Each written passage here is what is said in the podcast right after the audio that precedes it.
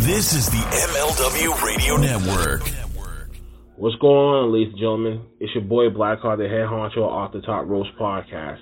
If you love independent and professional wrestling and like all the juicy gossip of the wrestling industry, then look no further than here, OTTR headquarters. You catch us on Facebook, Twitch, and Facebook groups, and whatever that you get your podcast from, with our with our latest last week of wrestling, after darks, under Boss's hard taste, and now a new upcoming trivia game show, Wrestlinary, coming soon.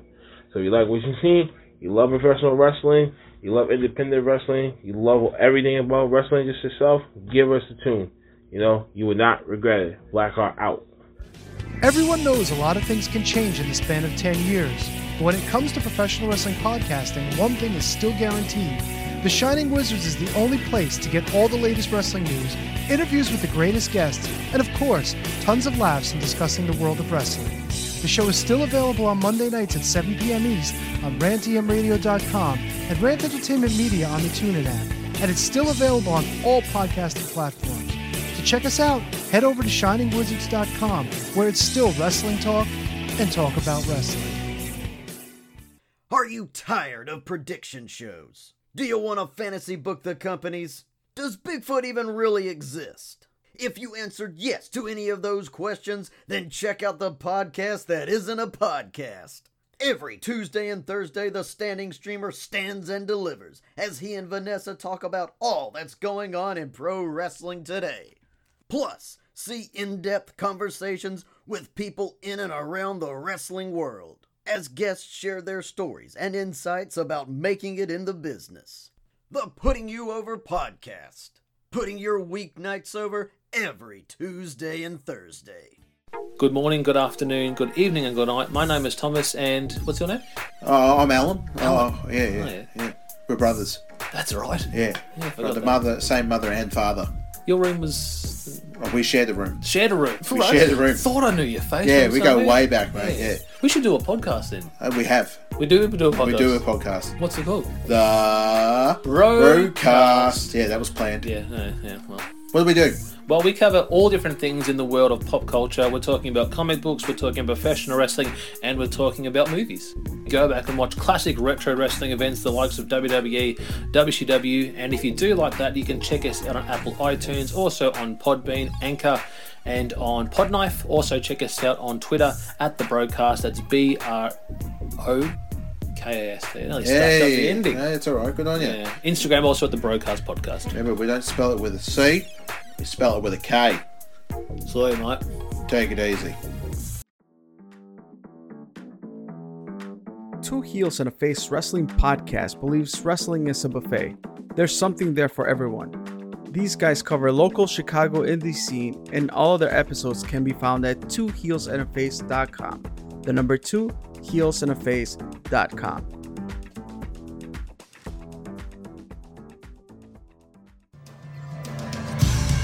Hey everyone, my name is referee Tony S, and this is Heat, the wrestling podcast. Like you, first and foremost, I'm a wrestling fan, and for nearly two decades I've maintained law and order inside the squared circle in New England and throughout the country, working with some of the best and brightest from wrestling's past, present, and future. Now I bring my authoritative tell it like it is style to the podcast world. Join me each week as we go through all the major headlines from the global companies, independents, and in between. And most importantly, the women will receive the coverage and headlines they truly deserve as they'll empower the second half of the show. Plus, I'll introduce you to my friends and colleagues within all forms of wrestling and entertainment, answer your questions, anything goes. No holds, well, questions barred, and throw in some fun surprises along the way. Get ready for the spark that fuels the flame. Listen on Spotify, Anchor, or wherever you get your podcasts.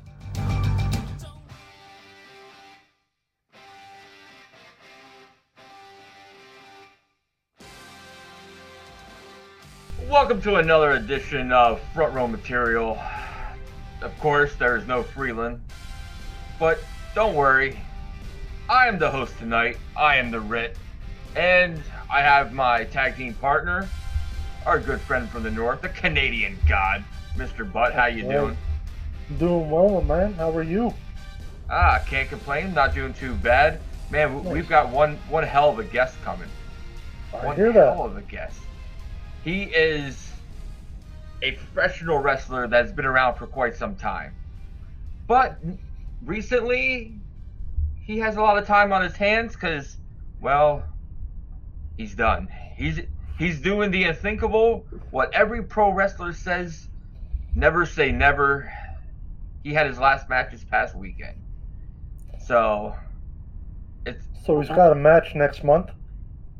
uh, well, we're, we're gonna find out. We're gonna find out. So let let's bring him in, Mr. Tyrannosaurus Flex, Bobby Shields. How you Hello, doing, Bobby? hello. I'm Hello, good. Bobby. I'm good. How are you Man, guys it- it's- tonight? I, I'm not doing too bad. Man, it, it's been forever since I, I I've seen you. Yeah, wow. In our messages, yeah, I was trying to think of when it was that I was working for the promotion that you saw me at PCWA. What's that? Pennsylvania Championship Wrestling Alliance or something. Yeah, yeah, so, so, something like that. Uh, it's got it had been at least 2011, 2012. Yeah. Yeah, I was thinking Yeah. like it maybe even before that a little bit, like a ten It- or a nine. You know, it, it, it uh, Billy Gunn was in TNA, so Yeah, but uh, I'm sure. yeah, I'm sure Cage Match uh, could figure it out. Go hunting Oh, yeah. the results there. yeah, but man, it, it's been a while, and and uh, man, I, I was telling Butt that, that you and I have have some stories from from that uh, from that alleged time. Oh and- man, that guy, yeah, that guy was something else. The promoter, GI Bear. Oh man, uh, th- th- gi- give you a little backstory. Uh, went to a show. Billy Gunn was on, main eventing uh, against uh, Nick Destiny. Ooh. Oh, that's who it was. Okay. Yeah, I, I- it took me a while to, to, to think about it, and and uh, Bobby was on the card, and it, it, it was it, it was a nice packed packed crowd, you know. Yeah. I, And- with with that show, something I remember he spent a ton of money because he had us ride up to the building. Now, really, we just walked like a block away, and then Mhm. we we rode to it in like a stretch Hummer because they wanted all the baby faces to to like show up in this big giant Hummer, like it's WCW or something. I don't know. Uh huh. Man, and and uh, it was fun. Of course, you know a lot of people on the card. You know, I knew I was friends with, and man, we, we after the show's all over, after uh, Nick Destiny, what he, he messed that finish up two, three times. Oh, he was so bad. Yeah, that Uh, match was yeah. I remember I remember Billy Gunn getting on the mic, dropping like an f bomb and like hmm apologizing to the fans and being like, you know, normally I like I don't have bad. Or he said something like he basically just yeah, big apology and just said like this guy is awful. Like Yeah, and and being out at the ring, the show's over. The you know the fans left and stuff, and all, all you hear is Billy Gunn. And Billy Gunn, from what I heard from the seminar and stuff, class act, hundred percent Oh. all the way. nice guy, yeah, super nice guy. It- Um, yeah, From from what I I remember hearing, now we're out at the ring, and the locker room's quite a ways away, and he yells out, "Clear the locker room!" Everybody got up and left, and he just started yelling at him to you shouldn't be wrestling, pack up your boots, yep. you know, the, the, and it, he just was horrible. Yeah, yeah, yeah. Uh, he kicked everybody out of the locker room, Mm-hmm. basically, so that he could like just run down this guy and tell him, you know, if you're. He, he more or less was saying, if you're serious about this, go get trained, go get real training, like, um, because yeah, this is not the way to do it. What the hell happened? I need I need more of this story. Now Don't I'm trying just to give like, me a sprinkle. If what the hell did he do? yeah, I'm Man, trying to find man. it for you now. Yeah, it, it was it was a Billy Gunn's simple finish. You, you know the The other kinda like- Fameasser. uh, no no no it, uh, he, he was doing the setup first. oh Uh, yeah, well, he has him in, in the crossbody and he kind of like swings around and does like a, a front rock bottom Mhm. and he just Yeah. he just he couldn't take it. He, he messed it up once. Billy Gunn got you know a little upset, picked him back up, kicked him again, tried to do it the second time, messed it up again, tried to do a third time, messed it up again, and then he just took it home. So who is this guy? Was he just a local? Just a schlub. Like, He Yeah. he owned schlub. How do you really feel? I mean, yeah, that's the best way to put him. Uh, Best, he- best description. he uh, he owned his uh his family owned a restaurant, and of course GI Bear, the promoter, would go and uh, use him. Hey, I'll put you in main events because he would he would bring in names. Yeah, But he was. but but as long as he worked them, that's the only way he would bring them in. So it, it, it, was, it was a really asinine deal, you know, especially when if you look at people on the card, you know, especially back then, uh, you had Cage coming in, Ivy Green from Yep. uh, you know all the boys from New York. Uh, you had Alan Cross, Massive Mike coming in from, you know, you, you had some talent on the card, and then you have him working the main event, a, a name. It's Um, so strangely enough, Cage Match o- uh, only has like a handful of of the shows, but I know that they ran like you know dozens and dozens Yeah. of shows, and I think they're even still in some form recently was Oh. running again. yeah, Uh, yeah. And I've seen Gunn several times up here, and he, he's fantastic. Yeah, You know, when he does the, the autographs and whatnot before and after the show, super polite, respectful man, an absolute giant. Oh, he's like right? But I mean, you largest know, man on the planet. Five pictures. Oh, he's huge. I mean, I'm six foot two. He towers over me. yeah, And yeah. he is just a beast of a man. I couldn't imagine irritating him in the ring. That just, Yeah, that he- just strikes me as a poor life choice. Man, that's the best way to put it. Yeah, e- exactly. And, and and a man that size, mm-hmm. like, if Billy wanted to, he, he could he could pick you up and move you any way he wanted to. But that's not the way it's supposed to be. You know, Nick was just sandbagging him. oh, and just was bad. I just remember he he took him all around the building and just kind of beat him up like around the building, like you know, smashing him into the wall and slammed him here and whatever, and just tried to Like like brawl around. Maybe a little, but nothing like That's all right. unsafe. Yeah, the, the, it wasn't nothing bad until the finish. Yeah, This guy's still around? I, I doubt it. yeah. So there is, I don't know if this is the show, but there is something that that lit. I did a search PCWA Billy Gunn, and there's something a video that came up for five three zero eight. That sounds like roughly Oh, what it that, would have been. yeah, that, that probably is. Yeah. Because- So there you go. So, but but Bobby, man, you, you sit there in 2008. You know that's that's one of my first times seeing you. Here we are in 2022. You're you're you know you're looking at professional wrestling in the rearview mirror now. Yeah, yeah, know? completely. Yeah, those days I was a lot. Um, you know, uh, I I was more than happy to go anywhere and do anything, basically. Um, and just yeah, after all the miles and everything, um, being that I turned forty in three or forty-one in three weeks, like, why am I? why am I going to the middle of Pennsylvania somewhere? You know, to do that, like. I get the love of it and and all that kind of stuff and and um, it's just you just slowly burn yourself out a little bit. Yeah. Well, let's uh, let, let's go to the other end first. Let, let's start with what what got you uh, started in professional wrestling. The the love for it. You know, what are your first memories?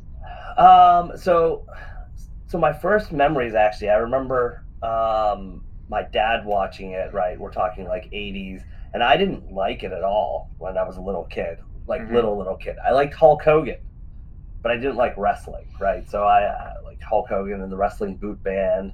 Um, all that was awesome to me, but but actually watching matches, like they're kind of boring to me, uh, and probably because a lot of the time it was like squash matches on TV at that time, Yes. and like even to a little one, that's not that exciting. Um, Excuse me.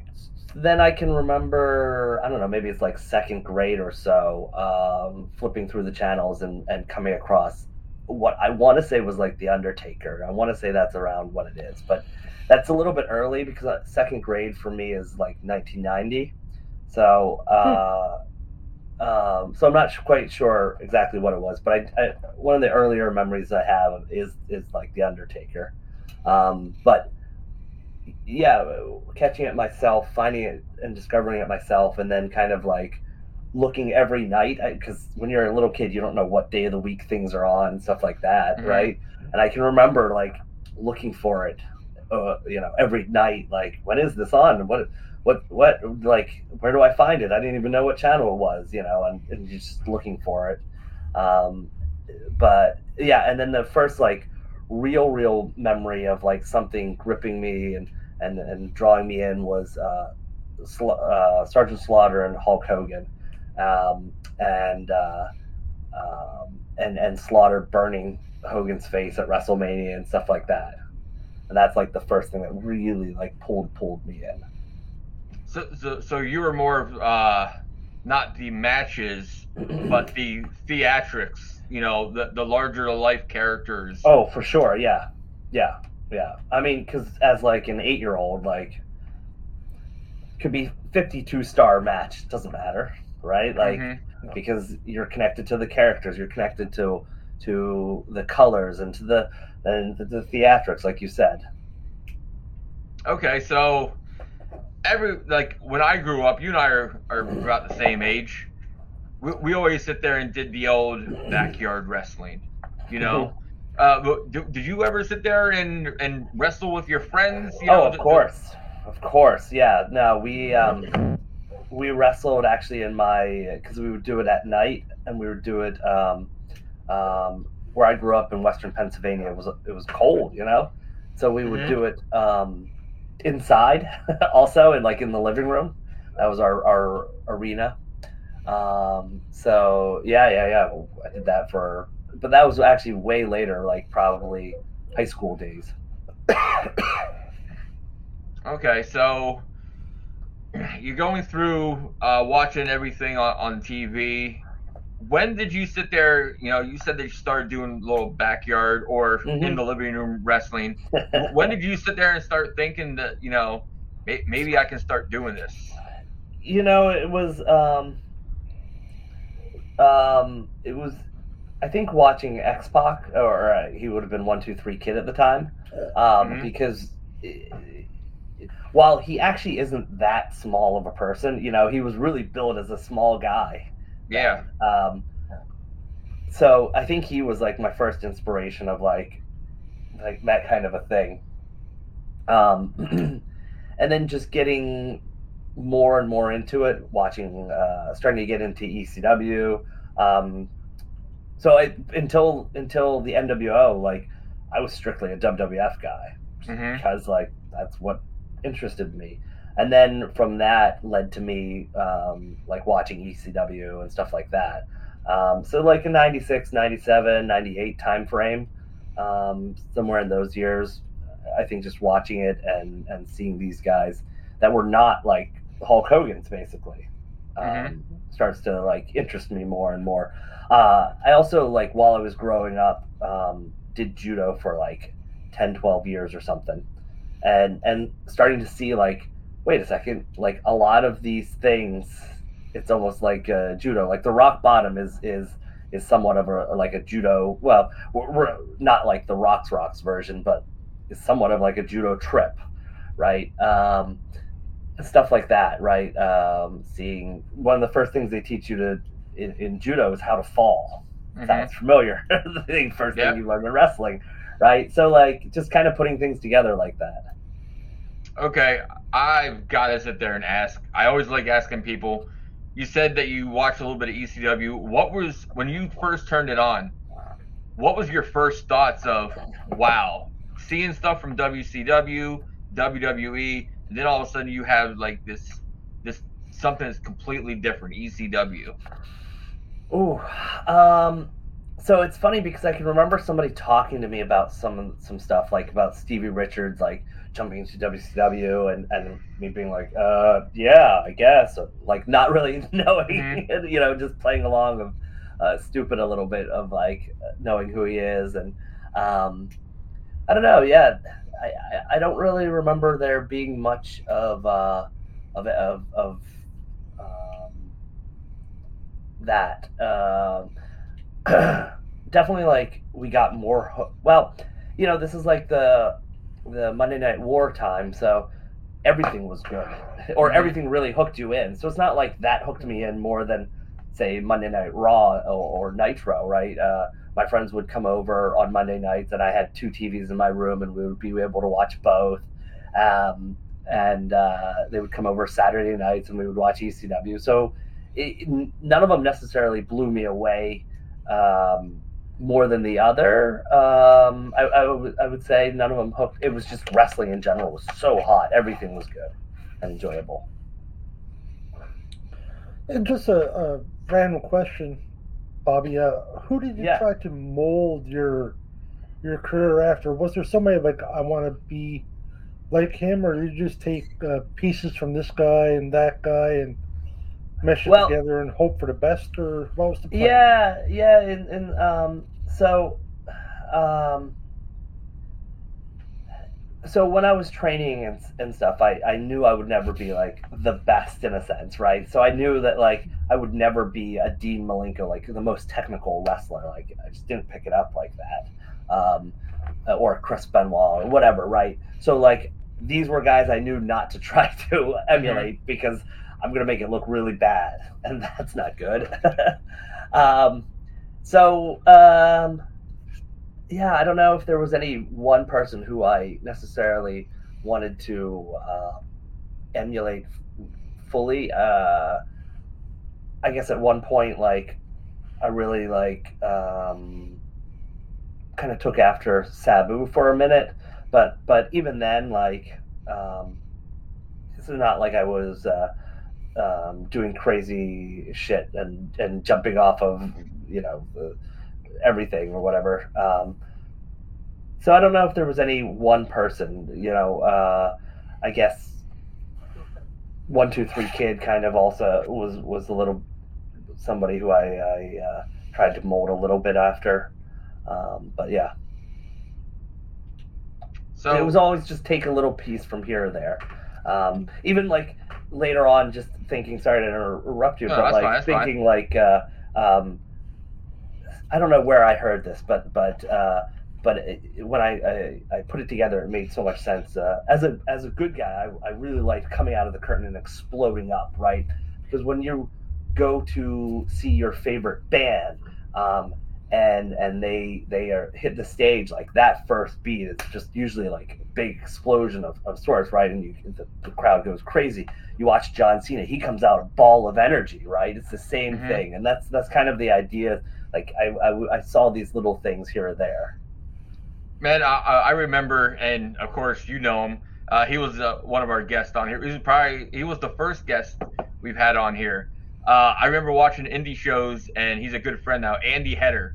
Yeah. Anytime, anytime he came through that curtain, he's just, he's just like, bam! It's it's energy, hundred percent. And I'm and I'm like, man, th- there we go. Like, because now you you have the crowd's interest, and you know they're just taking the intensity up with you and they're ready for that mm-hmm. ride that you're about ready to take them in that ring. Yeah. Yeah. Yeah. Yeah. And like if you're not excited why are they going to be excited? So exactly exactly. So you're you're doing this in in ring backyard wrestling you know living room type stuff so wh- wh- what are your what are your parents thinking you know uh seeing you I have do no this idea. stuff? You know, it's fo- so funny. We recently, me and my friends from back home were talking about that, and we were like, "What? I, like, I have no idea." Because they would just go upstairs and go to sleep, or, or my dad would go off to his office and, and work, and just, I don't know. I guess they, us- I, uh, we, none of us were like into drugs or drinking or getting in trouble, so like, they weren't that mad. like, as long as we didn't break anything, like, uh, I guess we're not really hurting anything. Well, It's the lesser of all those evils. Hey, Yeah. First thing Yeah. they're gonna do is punch each other in the nose. That's not Right. so bad. I, you know, stupidly, Um, I'm sure I got a concussion or two from from that, but like, whatever. So, so you uh, you're enjoying yourself. You enjoy you watching wrestling. Uh, so when did you first hear of? Because back in those days, there weren't too many wrestling schools like there are now. Yeah. So, uh, so actually, before I even trained, I, I want to say it was like in a PWI or the Wrestler or even ECW magazine. There was some advertisement I want to say for the Wild Samoans school, Oh, um, and they yeah, and they had a summer camp for anybody under 18 and not trained, right? And Mhm. and I got my parents to send off the money, and um, and so I, I was like amped up, like this summer, like for whatever a month or two or whatever it would have been, like get to do that every day or whatever it might be. Mhm. Um, and then a few weeks or months later, they, they mailed back the check and they mailed me a T-shirt and a little letter that just said, "Sorry, due to like no interest, we're like we're not doing it," basically, which was such a bummer. But like it was cool. They mailed everything back and had and and sent me a shirt and everything that I still have somewhere. Um, uh, but but so then fast forward, uh, I went to college in Rochester, New York, and just Mhm. so happened to be a, uh, school there. Um, just you know, at that point, the internet, like googling things, is pretty new. But like, there it is. Found one right there, probably 20 minutes away. Okay, so uh, what was the process like? You know, did did they have an open tryout? Did you stop by? Uh, and, Um, and, and what school was it? Uh, it was it seriously is the best name for a wrestling school that I'm surprised nobody has ever stolen. Uh, it was called Suplex U, hmm which like Actually, pretty good. yeah, see, like come on, how's nobody bad. how would you, how's nobody taking that? I'm going to have that website tomorrow.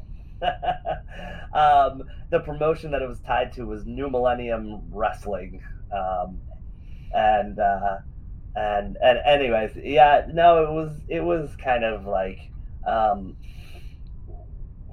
it was it was not like a structured thing at all. I mean, they had like a somewhat of a tryout kind of thing, but just to see if like you really want to invest your, you know, I think probably like twelve hundred dollars or something, whatever it was hmm um, and that was about it. And then you show up every week, and um, everybody's all at different levels, and you know, because this person's been training for six months, and this one two weeks, and whatever. Um, a lot of it was really just get in the ring and kind of get beat up and and uh, tag in and out kind of situation. Um, maybe teach you some basic chain wrestling and some basic moves, but it was very unstructured and and uh, yeah. Uh, I, I know, you know, talking to Mikey a lot, and then uh, knowing my talks with Pops and everything. Uh, a, a lot of wrestling schools back then were, you know, you had to sit there and work your ass off to be able to get into the ring. Uh, Yeah. So th- this wrestling school really wasn't nothing like that at all. No, no. I mean, it it yeah, no, it wasn't a very structured situation. Um, you know, maybe it was a, maybe a few weeks before I was just kind of in the ring doing some stuff. Um, granted, I wasn't like wrestling matches after like one month, but like uh, um, definitely was like probably in the ring bumping and probably starting to learn how to do like a suplex or whatever it might be. Um, uh, I, I do remember a lot of it being the early on training is like just outside the ring or in the hallway chain wrestling with somebody and stuff like that. But um, and and stand up chain wrestling really because nobody's throwing each other on like a linoleum floor. So what was what was it like? Uh, you know, the people wise, were they all open to help everybody, help each other, or So- were there cliques or? Um, so it's so it's real interesting, right? Um, I, I always say the main people who who trained me were uh, Dunn and Marcos from the Ring Crew Express from Ring of Honor, Um because those were the main like trained guys that would show up the most.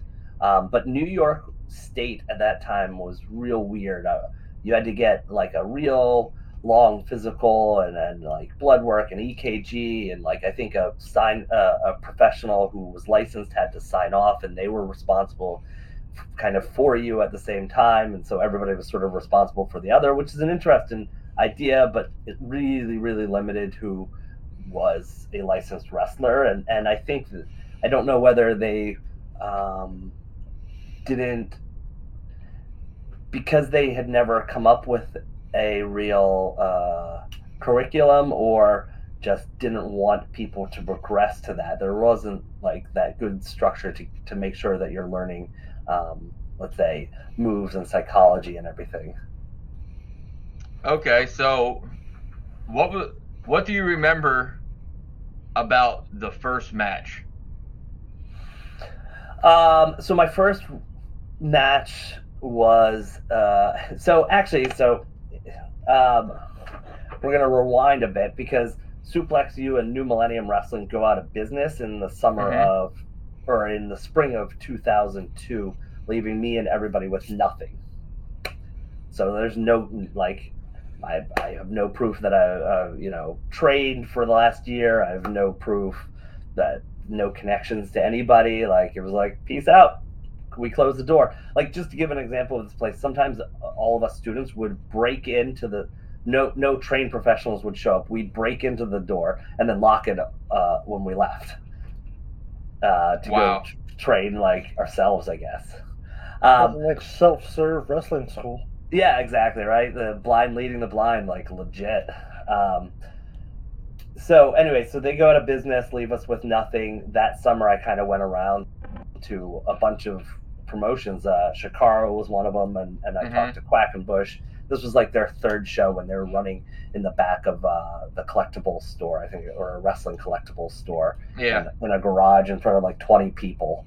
Um, you know, and he was saying he was just using his students, but good luck. And um, he introduced me. To, uh, I met somebody else there who said they're wrestling in central Pennsylvania in like two weeks. So come meet them there. And, and they'll introduce me to somebody else. And then I talked to that, I went to that show, talked to him, and they introduced me to another promoter who uh, said, you know, I have a show in two more weeks, so come out to that and, and I'll give you a tryout and stuff like that. Come out early. Um, so I got there. So then the w- month or so, or three weeks, or however long it was, um, later, I uh, I went to this show and I got there before the ring got there. So I, I helped set up every chair, you know, as much as possible. And the guy um, had me bump around the ring just to show that I like at least knew how to bump a little bit. Um, and, uh, and and and somebody was had canceled that day, so he had a, a spot in like a uh, um, six way like hardcore match or something. And it was like you know it's not real hardcore wrestling. It's not like barbed wire or something. Sort of the soft core, hardcore that like Yeah. everybody was doing in the early 2000s, where you're you're just kind of brawling around and um, having garbage matches uh, in a sense. Um, anyways, uh, so so yeah, he he he gave me a, a chance in that, and and uh, yeah, no, I was thinking of that actually on the drive to the show this past weekend, um, of of how I felt uh, um, after you know the match was uh, when it was coming up, basically because uh, um, yeah, I just remember being like really um, that that empty pit feeling in my stomach and and a little bit of like shakiness at, at first and um, um, and yeah, uh, just being scared. uh, and so I, but I remember as soon as I, I went to the ring, like all of that just disappears because you sort of just have to. There's no like, it's not like I can hide behind the curtain at that point, right? You just have to embrace it and, and go. Um, um, and it was not very good, uh, but but I embraced it and went. And I can remember then um, driving home afterwards, like kind of in tears, because like to me that was really my my goal was to have a match, was to to yeah to do it w- at least once in front of like people uh, on on a show, and and I made my my initial goal. Okay, fast forward 20 years later to what were the emotions like going through that curtain for the last time? Um, um, there, you know, I, I wasn't. I was. I actually got a little bit of, of similar nerves in a sense, but like it was different because it's, it's not nerves of like being afraid. Um, it was nerves of you know, if this was no good, like I can't leave like that. mm-hmm. um, sure. um, you know, I got to deliver, and and and also there's a confidence, right? Like I've been doing this for so long, and and I was I handpicked my my friend Logan to wrestle, so I knew it. We can do very good things, and he is amazing, and um, and so yeah, there there's a lot more confidence um, in me going out to the to the ring and everything, and um, you know maybe if I since the pandemic, um, this was only my like sixth match or something like that since um, the fall of 2021. Um, mm-hmm. and, and even so, I haven't wrestled for ECWA regularly since uh, 2016. Um, so their fans are quite different. I think it would be uh, a little bit more um, emotional if it was like the fans that I knew or, and that knew me from like 2016 or before. Uh, mm-hmm. Just because there's a little bit more emotional connection. I've, I've wrestled for this version of ECWA one prior time in September. So like some of the fans, there really wasn't that that strong, strong connection with. Um, uh, but there were fans actually that that came um, because I was on it and because it was like my last match and everything. And so, so that was awesome to see them and, and everything like that. Um, so, th- so there was, it was like a split. there was people that that were really emotionally connected, and then people that are like probably like, who is this schlub? so, uh, what was the the day like? You know, you handpicked your you know a really close friend to be the uh, you know your last match. Mm-hmm. Uh, you're you're in the locker room. Uh, did you guys ride together and everything, or? No, no. I live up in the Massachusetts area now, um, and he lives uh, down in the um, down in the uh, uh, Virginia area. Okay, so so you're there. Uh, you know, do you just do the same old, same old? You know, like you like it's just another day in the office, or sort it, of. It... Yeah, you know, it, I likened it to a bit to like uh, your last day on a job, right? Any job, right? Um, especially if you like the job. A little bit different if you don't like the job. oh, of course. But but uh, yep. you know, if you like the job and you're leaving it to, to go somewhere else, it's sad because you know, like you're probably not going to be seeing these people again. Um, mm-hmm. And some of them you may not actually want to see again, but that's. uh, but you know, you probably won't see these people again. Um, and and yeah, it's it's it's sad. It's a, it's a, a form of grieving um, oh. But overall, it was sort of business as usual, I guess. Like handshakes, just talking to folks and everything. Uh, going to, uh, we're, we're, gonna bounce back and forth here from yeah. you know early to, to late. Uh, go, going on shows like you said, you know, the first actual show that you participated in. Uh, when you came through the curtain and stuff, did uh, did you ask for you know hey did you did you watch my match? What, what did you think? Uh, you know were you t- type uh, that actually asked for people's opinion or were you the ones just sat back?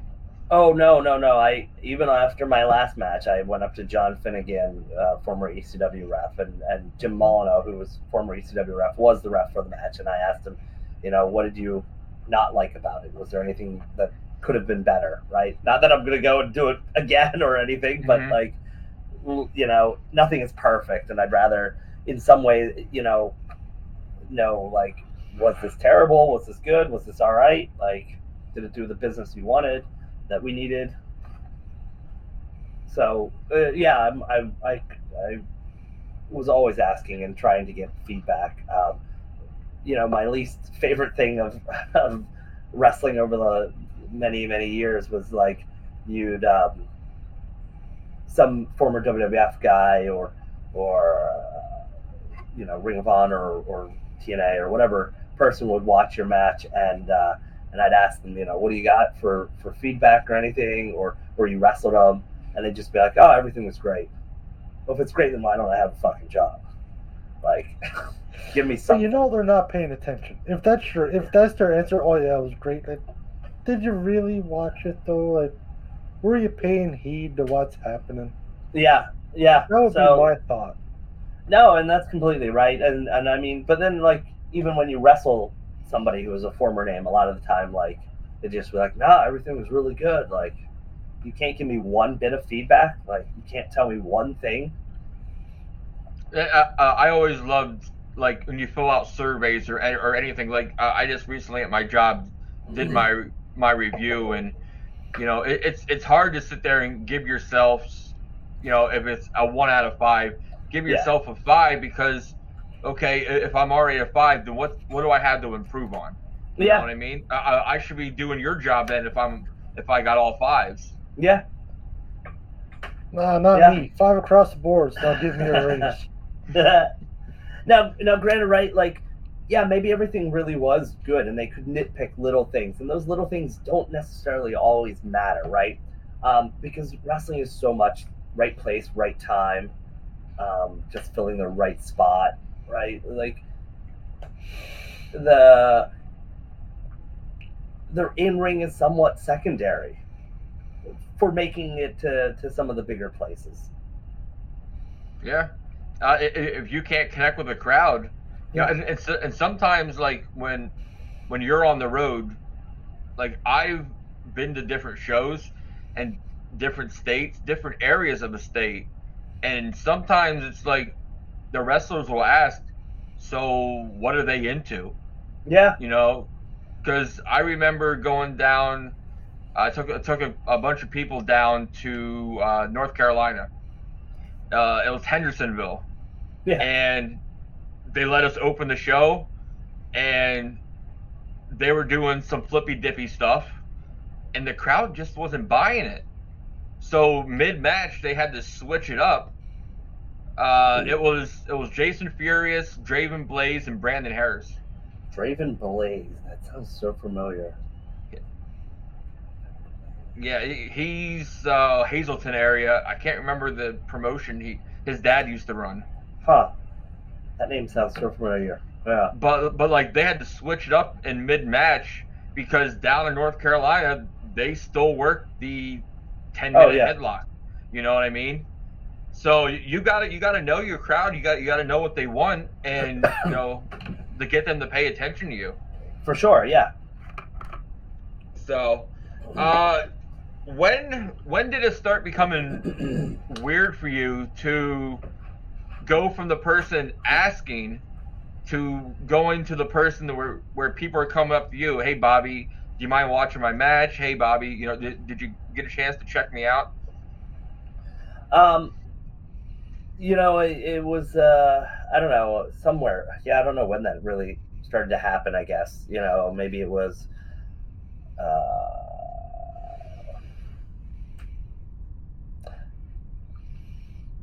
yeah, I don't know when that's really started to happen.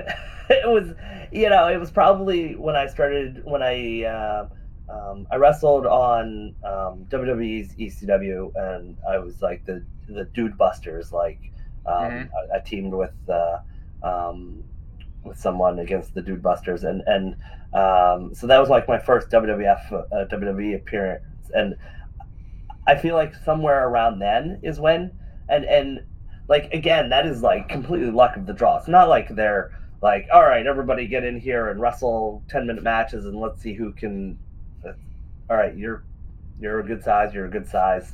All right. Mm-hmm. you get beat by these people tonight. There you go. Like right? But it's it's definitely looked at as as you must know your stuff. You must you know and and um so i think it was around then like a 2009 when um, people started asking me to watch their things um, also then uh, at that point i'm like seven years in or so um, and, and so my matches probably didn't suck too badly i don't know they were probably okay uh, and so yeah they wanted to be okay at least then. Uh, WWE tryout, like, uh, how how does that process? You know, I, I know some people if if you just happen to be in the in the in a certain city, they contact a local uh, promoter or you know local school and be like, hey, you, you got some extras we're looking for. Uh, so uh, how was that process for you, Bobby? Um, I can't remember. At one point, the WWF had a like a profile that you went and filled out online, and like they had a whole online system, and you just submitted your your stuff and like you know picked dates that you were available, and and you were one of a million that like they picked. Uh, I, I think this was a little bit before then. Maybe it was a calling up and leaving a voicemail um, kind of situation. Because yeah, I don't remember um, how it was. This was like, I want to say Simon Dean was yeah Simon Dean was gone. It was uh, Canyon Ceman, I think was his, the guy's name, was already in or starting around then maybe. No, he was a little bit later. Uh, yeah, I don't know who was the man booking extras at that point, but regardless, um, it, Simon Dean was gone, and he was he was uh, and him and Tommy Dreamer were, were were gone from from that role, and I think both of them were uh, big on actually like watching people's stuff and and kind of giving some feedback as well as like uh, booking them um, because they had connections, you know, and knew uh, people and people and all that type of stuff. And so, so that, um, yeah, in those days it was a different thing. I think when when by the time I started getting booked a little bit as an extra, it was more just kind of calling up and and pestering them and getting a spot. Uh, do you remember where you were when you when you finally got the, the call back? Um, well, I was working in, in Washington D.C. Uh, uh, at a nonprofit, so I was probably at work that day. Uh, well, what was the emotion like? Uh, you know? Oh, yeah, I just remember being like, like just so happy because here I was getting booked by by WWF, even even though it was just as an extra. Like it was looked at as like you're you're meeting your dream in a way, right? Um, um, and I think everybody should at least get booked once or twice as a as an extra to see if you like it, right? Mm-hmm. Um, part of me decided it wasn't that time, but it was a time or two after where I was like, I don't really like this place that much. everybody seems kind of while while they're happy, they're not happy because they're they're tired and, and maybe it's a little bit different now, but but they all seem very mm. tired and kind of into their own world and just I don't know, always on the go and a lot of pressure and all that type of stuff, and it just didn't seem super enjoyable to me. Man, I'll, go ahead, Butt. All right. So just like, what's a an average day when you're when you're an extra for a WWE event? How does the day go? At what time do you get there? Is there um, ahead of time? Yeah, so a lot of the time, so uh, I think back then check in was like noon, and literally it was go check in, um, probably go sign some paperwork, um, possibly get a little bit of a physical, just get some like blood pressure taken and stuff like that, and then uh, stand around and stand around some more. like literally, if that's always why uh, I, I didn't really chase getting booked as an extra very much because it was, it's a lot of standing around awkwardly. Um, I think at that time too, though they would, if I they, so you could get in your gear or or kind of get in some workout clothes and uh, go down to the ring and, and sometimes some of the the the roster guys would want to work out and and kind of like um, wrestle around with people. Uh, maybe the extras. And um, I will say that that time, uh, I think that we did get in the ring previous to them and, and kind of like wrestle around so they could see that like oh you know how to lock up you know how to bump and some some basic stuff like that um, actually funny enough the next day i uh, um, they taped things in reverse that weekend because um, they were going uh, overseas for the, the tribute to the troops, mm-hmm. and so they they taped SmackDown on a Sunday, and then Raw was obviously Monday. Um, and so, uh, yeah, yeah, SmackDown was Sunday, Raw was Monday. SmackDown was in uh, Hampton, Virginia, and then uh, Raw was in in Baltimore. And uh, um, so uh, at Raw, uh, this was when Sheamus and John Cena were feuding. Sheamus was had just kind of recently started and was big monster heel, um, and they were trying to figure out uh, the best way to put somebody through a table, have him put somebody through a table, um, and so. Uh, funny enough, they they had uh, Arn Anderson was in the ring, and I remember this really specifically. And I remember somebody previous had sort of like warned me up and and uh, warned me of this kind of thing. Uh, uh, so he he just locked up with every extra, and um, like the the first guy must have been a little bit like soft on the lockup or something, and he immediately goes, "You're nervous. Get out of here." Uh, and then I come in and lock up real, real strong and just like confident. And he was like, all right, good. And like, then I was in the ring for the next, I don't know, 30, 40 minutes or whatever. They had apparently cleared everybody else out because they had him putting me through a half dozen tables to like figure out the best way to, uh, to do it. Um, and it was crazy because like, I didn't realize everybody had left and it was like me, a couple of agents and, uh, Vince McMahon. oh, and Sheamus, of course. Wow. Can't imagine that. How was your day? Well, I was working WWE as an extra, and Sheamus smashed me through six tables. It was a good day. How was yours? Yeah, it was an extra thousand dollars. well, hey, grand's a grand, no matter how Yeah. you look at it. Man, and, and just think of, of everything that you went through uh, to get it, you know, a part as an extra, and then look. I won't say how easy it is, but like look at AEW, like they have a lot of indie talent just coming in on Dark, just to, to you know to get them some TV exposure, try them out, you know, get, and give them a, a, a little a little motivation and stuff, like to sit there and be a big company like AEW is and allowing people to you know that opportunity, you know it it shows times have changed.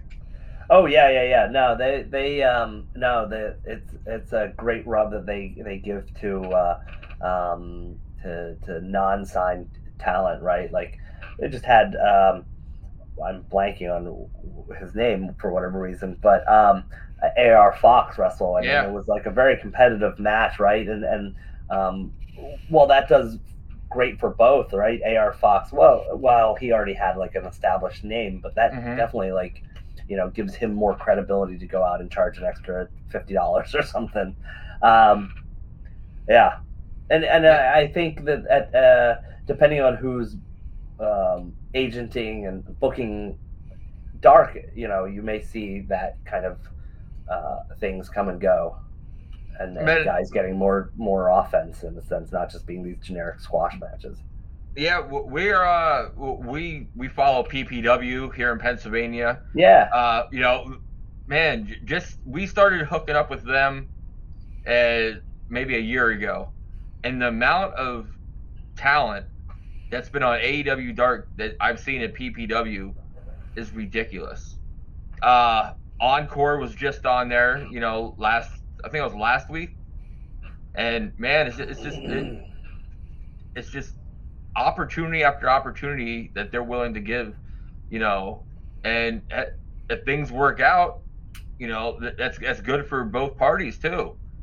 Yeah, yeah, yeah. Because then, right? Because if you go, if I go and I'm, um, uh, you know, wrestle um, um, somebody on there, and, and I have this this decent match, and then you know they bring me back, and we have a couple of matches over over time, or or, or something, right? And then they eventually sign you. People aren't going to remember me as being that guy who got squashed. Mm-hmm. They're, they're going to see like they've already, right? The, they invested in me before they invested in me. Yeah. Uh, so we t- we talked a little bit about what you learn in the ring, but we all know you sometimes you learn a little bit more on the road. Mm-hmm. So, but uh, any any good road stories? Uh, you know, traveling partners that, that you have that that someone's just like g- giving the advice, or the other way around, you giving someone else some great advice. Um, I mean, people who I traveled with changed uh, o- o- over time, and and uh, unfortunately, I never really like got to ride with with many veterans. Um, for a little bit, Christian York and I Mm-hmm. were going to shows in, in West Virginia for a promotion called AP uh, AW. No, what was it? A, APW. No, I don't know. I'm blanking on the name. Whatever it was. Crap bag West Virginia promotion X. Um, Jesus. um, and um, yeah, he was like one of the main, I guess, veterans that I ever uh, that I rode with regularly. Um, and uh, though, funny enough, uh, when Rob Conway was booked on the Super Eight, um, Mm-hmm. uh, it was right after he got released from WWF, uh, WWE, and he, uh, we were tasked with picking him up at the airport, and he was asking us advice on the for independence and how to deal with him because before that he had just he was always WWF. He'd never Mhm. touched the independents, so it was kind of working in reverse that way. So, uh, you know, now let's go for the other side. There, you, there's got to be a crazy story out there on the road. Um, so you know, I a lot of the time it was just going back and forth between like go to the town and, and then come back. Um, but like in 2004, my friend, uh, for whatever reason, got a new car and thought this would be the best time to put like a thousand miles on it in like one weekend. um, and we we drove to um, just south of uh, Knoxville, Tennessee, for we were booked on NWA main event by this guy Mike Porter. Um, it's crazy that I remember like some of those details. Uh, but myself, Bill, and, and this this uh, girl that we knew came with us. Anyways, um, we get to the building. It- well, first off, we can't find the building. Like, uh, we just drove like 13 hours or something. We literally can't find the building. We can't find. It turns out we found the building. It just didn't look like the building, and there was no markers, and it was probably like noon or one o'clock, and nobody was even setting up or anything yet. but driving around the town, we saw flyers for another show that day, but we weren't. We were seeing zero flyers for like NWA main event. So eventually, uh, so then we, I don't know, it's like three o'clock, and like I said, three four o'clock, and and we drove 13, 14 hours or some stupid amount of time, and we go to NWA main event. Uh, the, the location. Finally, we see people starting to set up, and we talk to some people there, and they're like, "Oh yeah, Mike, Mike." Uh, like first off, we told them where we came from and how far we drove, and they just looked at us like we're nuts. Like, why would you drive all the way here for this? Um, and uh, and they didn't know anything about us being booked, uh, which kind of makes sense. And they said Mike might be Mike. Sometimes is here by the first match, Wow. right? That's a good feeling. Yeah. So we're like, okay, cool. We're gonna go get something to eat. We'll be back maybe. and so we go to get something to eat, and we decide, well, let's go to the other promotion. let's just see what what the story is there. Like maybe we can get on. So we go and we talk to them, and the guy is like, yeah, f that guy. We we don't like him. So you're on our show tonight. so there we are. So then we were on that show, and I mean it was a good, decent draw. Maybe it was like 200 people or something, which was way more than the other show was going to draw. Um, and I remember my friend Bill. First off, it was heel and face locker room, so like we kind of couldn't talk, but we had since we drove 10,000 hours, uh, we kind of like had already put together a bit of a match. Mhm. Um, and uh, he goes out to the ring and comes out to some Dimmu Borgir music, and somebody's like, uh, at, like right before he goes through the curtain, like uh, asked him, like, man, who did you have to kill for music like this? Like, this is crazy shit. like, because that music, right? Like, uh, is, is quite uh, quite hardcore uh, uh, metal. Um, and uh, so he, he goes and, and does his heel shtick, and I go and we wrestle, and it's an, probably an okay match. Like at best because it's 2004 and both of us are only like two or three years in. Um, but then uh, after the match, we're going to leave, and um, and and promoter or, or security people tell Bill like, "Hey, we need to walk you to the car because there are people waiting for you outside." Uh, so that was cool. Wow, man! What the hell did he do? I just was a dick. I don't know exactly. Like, good lord, man! Yeah. The, the I realized when I was in North Carolina, like the the South sometimes they they think wrestling's real 100 percent and they take know, it serious. Yeah, yeah, um, yeah. It's awesome. Like those are always fun things to go and wrestle uh, in in North Carolina. There was a promotion um, that me and my friends used to sometimes go t- to do in North Carolina, and um, it would have 40 people, 100 people, maybe 200 on the best day. And he just let us kind of do whatever. He didn't care. Um, it was like six to eight matches every show. It wasn't like it went seven hours or anything like that.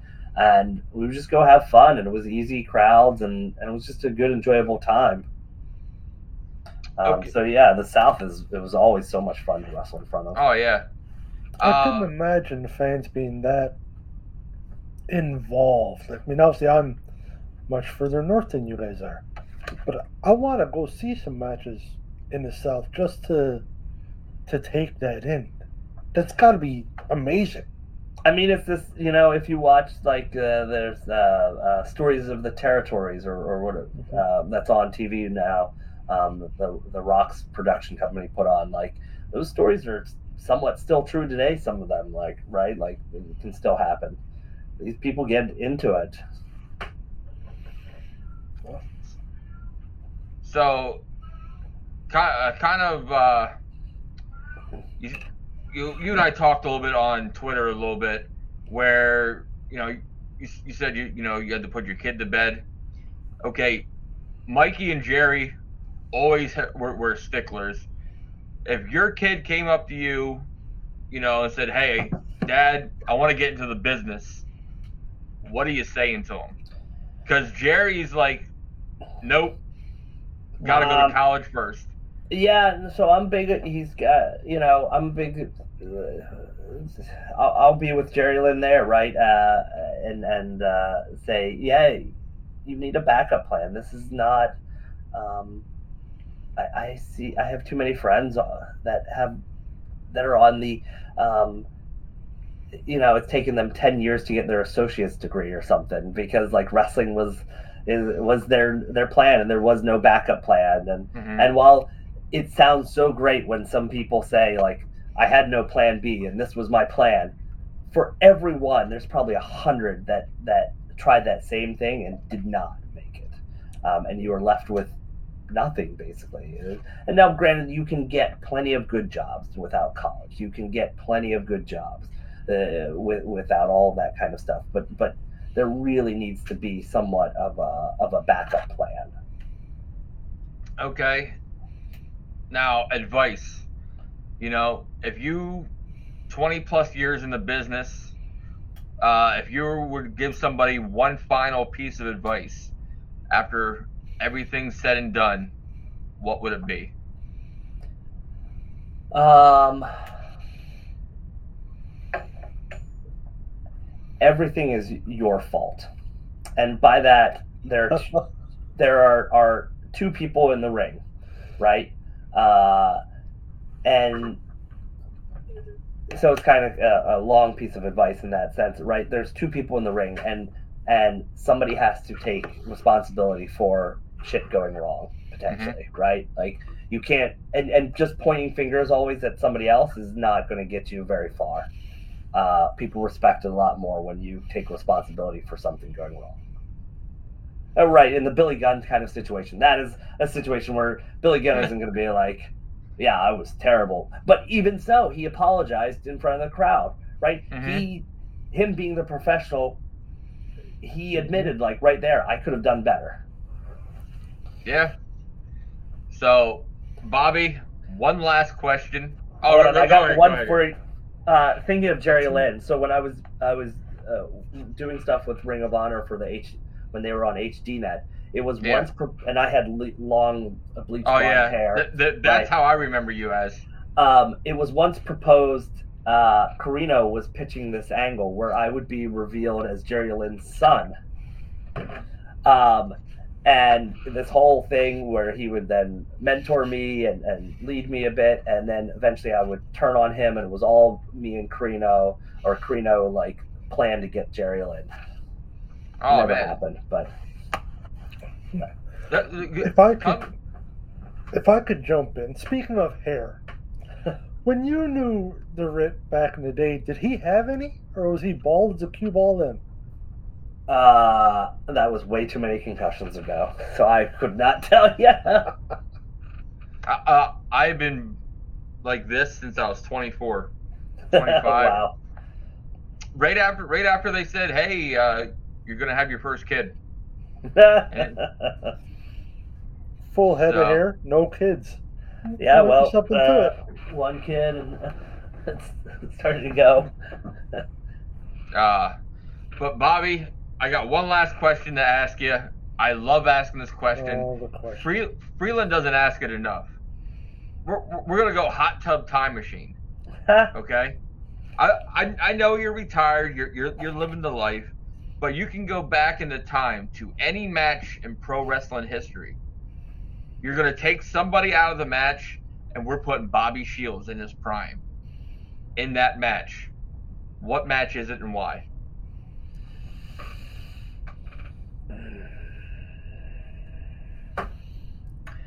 To be honest, there isn't, isn't a specific match. Um, I would have loved to have wrestled my friend Brodie Lee. Um, we wrestled once in 2003 in a singles, and maybe once in like a tag, like 2004 or something, or an eight man tag or something stupid like that.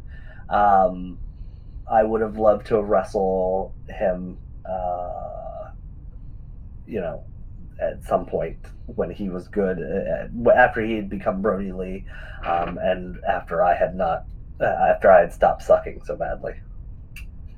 Hey, I, I can't can't complain with that one. I, I remember seeing Brodie uh, when he was in Chikara, uh, outside of Williamsport, and for for a, for a guy his size, he moved like a guy half his size. Yeah. And he, he just had from talking to people, he's had the biggest heart ever. Yeah, he uh, he he was from Rochester, New York, as as well, and and um, while he didn't train directly at the school that I, I, I went, um, as as time progressed, and there was another promotion that came up there, like we um, there was a lot of uh, working out in the ring and training and whatever with each other and, and stuff like that, and, and hanging out. Um, so yeah, previous to Chikara, he was Huber Boy too, and uh, he wanted to do lot, lots of moves and wrestle and um, be funny and goofy, and um, you know Chikara kind of helped him mold this character, and and it just clicked, and it was rocket ship to the moon. Yeah. that. So, so Bobby, it was great having you on.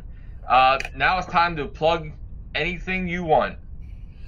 Um, well, go watch, uh, go check out ECWA. Um, they just celebrated their 55th anniversary.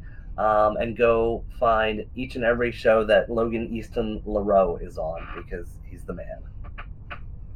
Uh, kind of like a passing of the torch. Sure. yeah. Yeah. it's more like a Bic lighter, but yeah. Ah.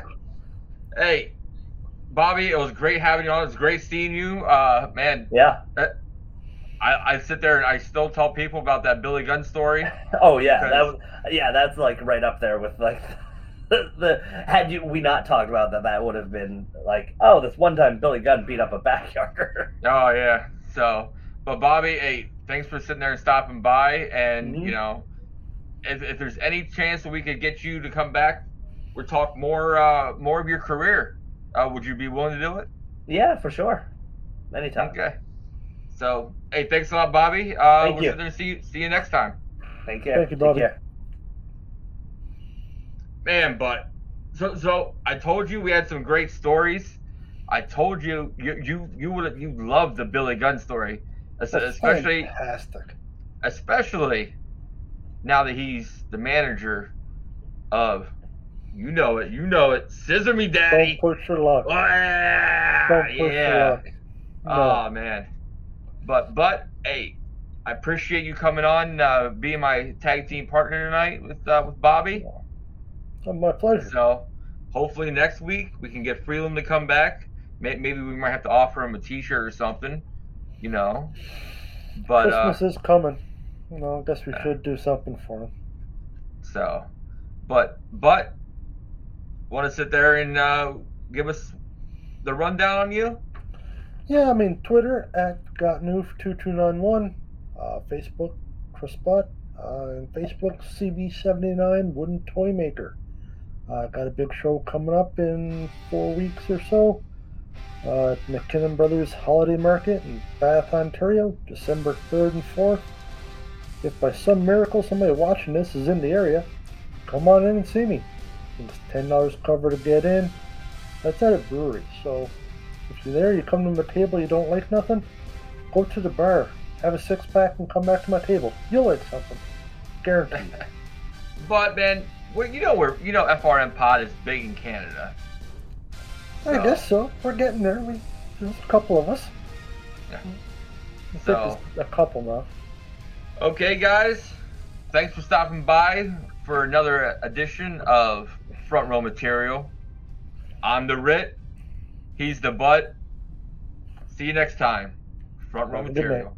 My name is Mike Freeland, and if you're looking for an exciting wrestling podcast to add to your library, then look no further than the Front Row Material brand. Each and every week, I sit down with some of the most exciting superstars in the world of wrestling, from upcoming stars in the indies to dedicated veterans of the squared circle. I also host a daily podcast called Headlines, which gives you the updated information on all your favorite superstars in all your favorite promotions, giving you not only the backstage look, but also what are the industry experts saying about things. And finally, join myself and and my executive producer, The RIT, where we talk about everything in the world of professional wrestling all across the landscape, from storylines to interviews to what's happening and what we think is going to be happening the next time you turn on your TV.